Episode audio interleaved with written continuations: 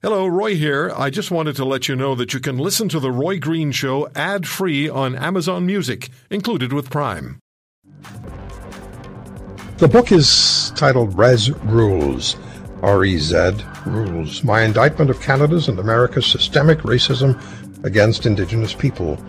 The book is by Chief Clarence Louie, chief of the Osoyoos Indian Band in the Okanagan Valley in British Columbia. Chief Louie was first elected in 1984. He was in his 20s. He's been elected 19 more times consecutively. The Osoyoos Indian Band is also known as the Miracle in the Desert, as the First Nation changed from struggling with poverty into becoming an economic powerhouse. Chief Louie believes economic and business independence is key to self-sufficiency, reconciliation, and justice for First Nations people. Also writes about systemic racism against Indigenous people. And uh, Chief Louie will be in Toronto next Tuesday for a book signing. We'll tell you more about that as we go through the segment. Now, I had an opportunity, and I actually wanted to avail myself of that opportunity to call the chief last Thursday evening, not scheduled, because I've been reading his book and I've read it cover to cover. It is an amazing book. It's about um, life, about principled life, about success, about being driven, about staying on focus, and about doing things correctly. Chief Louie, thank you very much for coming on the program. How are you? I'm good. Thanks for having me.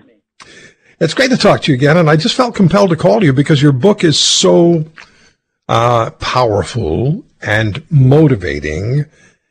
And uh, I want to start with this. Um, the Osoyoos Indian Band has been called the miracle in the desert. You have more jobs than people. Great commercial success. And you detail the successes uh, internationally. But it took a letter from a grade four girl named Sienna, which contained five questions, to persuade you it was time to write your book, Res Rules.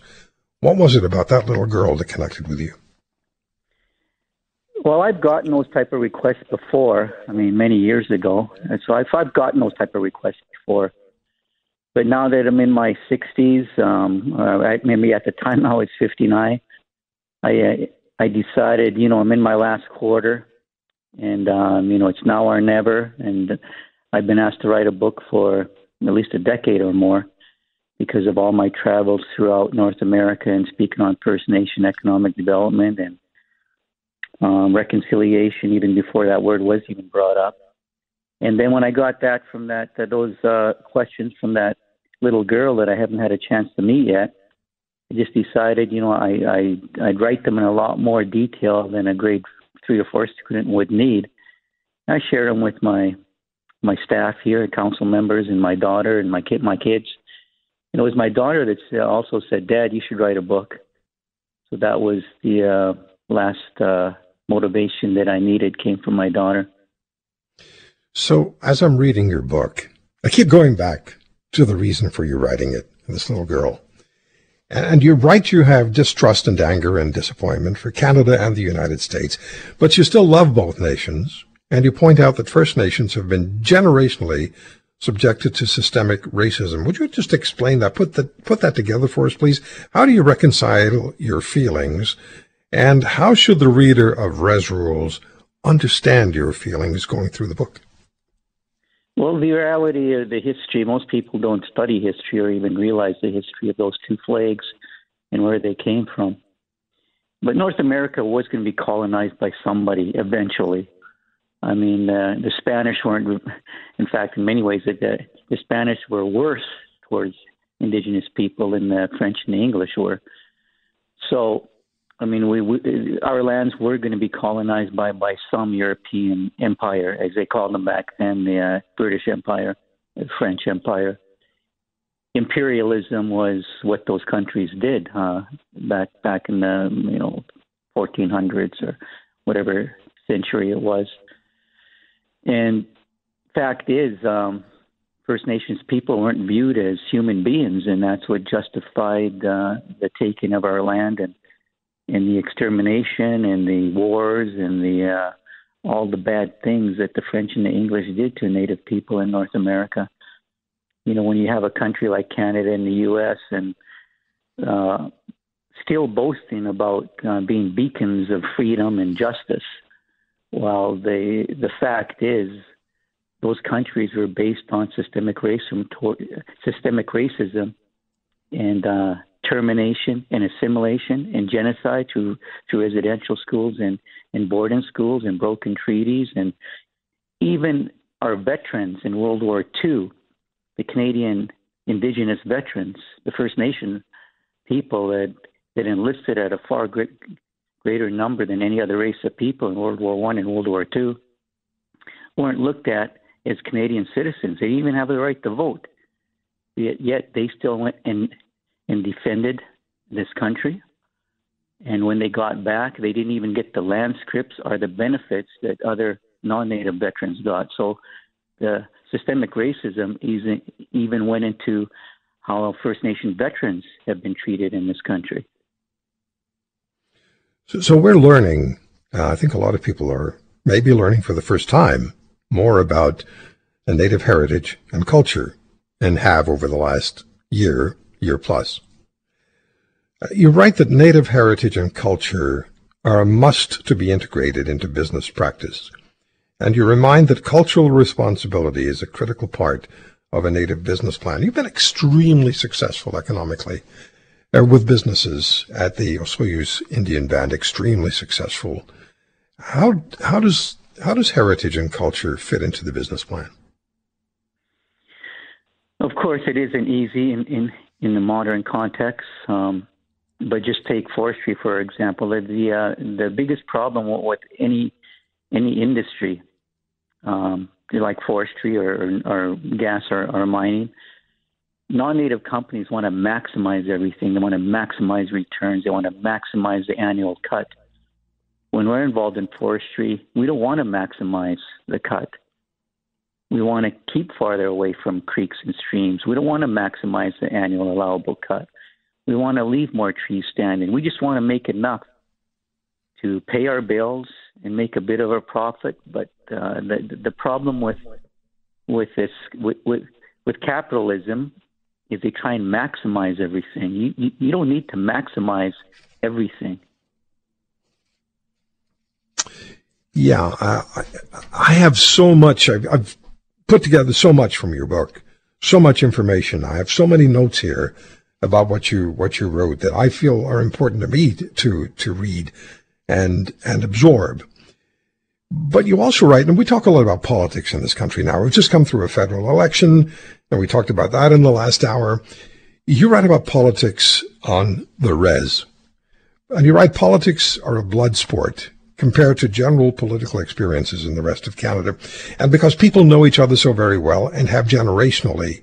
So how does the council, how do you as chief work with the council um, with the reality of, of, of, politics as a blood sport on the res, on the reserve on the res, and at the same time manage to create this great economic success. How how do you put all of that together? Well, in, in any democracy, and that's what we're under right now. On the Indian reserves, you have to realize that, that our constituents never change. Um, there are no parties on the res, or there shouldn't be. I'm sure behind the scenes, there's you know people band together but and um, but it's but it's all about leadership. It's all about um, building relations. You have to build relations. You, there, there's there's so many circles that you have to jump through. And I always tell the American the American councils next to us, your guys' politics is easy compared to on the reserve politics because our constituents never change. And if somebody gets mad at you when they're when they're a teenager, they'll probably carry that into their when when they're an adult. I mean, are are are their family. So there's there's different dynamics around Indian Reserve elections on both sides of the border, and um, we have to look after our people from cradle to grave. We're responsible for their livelihood, for their standard of living, from cradle to grave. So our constituents are looked at, and and and I see more and more that Native people are calling their people citizens. I, I actually don't like that. They're not citizens. They're our people. You know, we're we're starting to get so, I guess, brought into the non-native way of elect of, of electioneering and phony politics and Facebook. I actually hate Facebook when it comes to elections. Um, I'm old school. You know, if you're going to say something to somebody, don't say it with your fingers. Say it with your voice. You have to talk to people. Face to face is the best way. If you can't do that, then voice to voice. Not this Facebook and not being keyboard keyboard warriors and being willing to say something to somebody that you wouldn't say to their face. You know, there's a lot of chicken shit that goes on when you when you when you're screening or or being a screenager. I heard that term a few months ago. Everybody's a screenager now. You just go to their screen, whether it's their phone or their computer, and they just mouth off all the time, even about stuff that they don't even have a clue about. You know, it's just it's just gotten so bad now with with our with our people and even even society in general that everybody thinks they're an expert on everything and they just want to screen age all the time. The book is called The Res. So, life on the res, what do you want the reader to understand? Because you walk us through your life and, and your experiences on the res to becoming the chief at a very young age and what you, uh, what you brought to running the council and operating the council as a business. So what do we need to know? What do you want people to understand? And then tell us please about the economic successes that you've been able to uh, put together, create for Osoyoos. Well, I, I like most Canadians to understand that there's not a there wherever you live in Canada, if you're if you're south of the 60th parallel um, or north of the 49th, there's an Indian reserve not far from you. And the sad fact in this country, just like the U.S., still half the reserves or reservations are just like third world conditions. They're they're very poor. And, and there's many like Osoyoos that, that aren't. I mean, we're, we're at Osoyoos, we're getting involved in the business world, and that's where I spend most of my time. Time is um, trying to do joint ventures, uh, becoming economically strong, and that's what any country wants to do. I don't care. All G8 countries want to be economically strong, and that's the foundation of their success: is having good governance and having having an economy rather than having having to depend on foreign aid. But the sad fact is, is in one of the richest countries in the world, two of the richest countries in the world, many Indian reserves reservations still depend too much on foreign aid from, in this case, the federal government. And there's a and there's a lot of injustices around that. You know, broken treaties, Indian Reserve land rip-offs. I mean, when there was a band in BC that just got awarded over a hundred million dollars because of Indian Reserve land rip-offs, uh, and and even the Osoyoos Indian band, we the uh, provincial federal government took two of our old reserves away, and we want one of them back. To me, reconciliation starts with the land, and it doesn't start with apologies or nice gestures, land acknowledgments. It starts with the land and the land the the land injustices of the past, getting our old reserves back, and um, financial settlements. Because good words don't build houses or, or send my people to, to school everything costs money, and as our old, as, as my mom and grandma taught me, everything costs money from cradle to grave. So we don't need any more good words or apologies. We need enough money to run our governance properly and to become independent. That's how Canada and America operates. And I, I want the Canadian people to understand that land claims are just not, not something that we pull out of the air now that we're able to hire lawyers, and if you can believe it or not, the Canadian government had a rule that we couldn't hire lawyers to defend ourselves uh, many decades ago, and that and that again is a form of systemic racism. And now our people are, are winning Supreme Court of Canada court decisions, and we're starting to hold the Canadian government in the, this country, um, bringing our cases to justice which is there's a long backlog of broken treaties and, un- and unsettled land claims in this country. Yeah, and when we do, there's, you write about the uh, about Indian affairs in uh, in the book in Res Rules, the federal agency that has spent billions of dollars and doesn't get very much accomplished. I, I get the feeling they spend most of the money on themselves. Um, do you have a sense that there is going to be reconciliation, that there will be an improvement in the relationship, that there is actually going to be, well, let's go back to the word reconciliation, that it will in fact happen? In some cases, it is happening. As I mentioned, some some bands are finally getting their their, their land claims settlements dealt with. It's taken a long, long time. We still have some outstanding issues here with the provincial and, and federal government. But our people shouldn't have to grow old at the, at the negotiating table. You know, our people shouldn't have to grow up poor and grow up with un, under underfunded programs. I mean, every, every program that the federal government, you have to realize there's still over $8 billion being spent on Aboriginal programming in this country. Mm-hmm. And it's a ridiculous formula that they've kept for 100 years of 90 to 95% social spending and only 5% on economic development.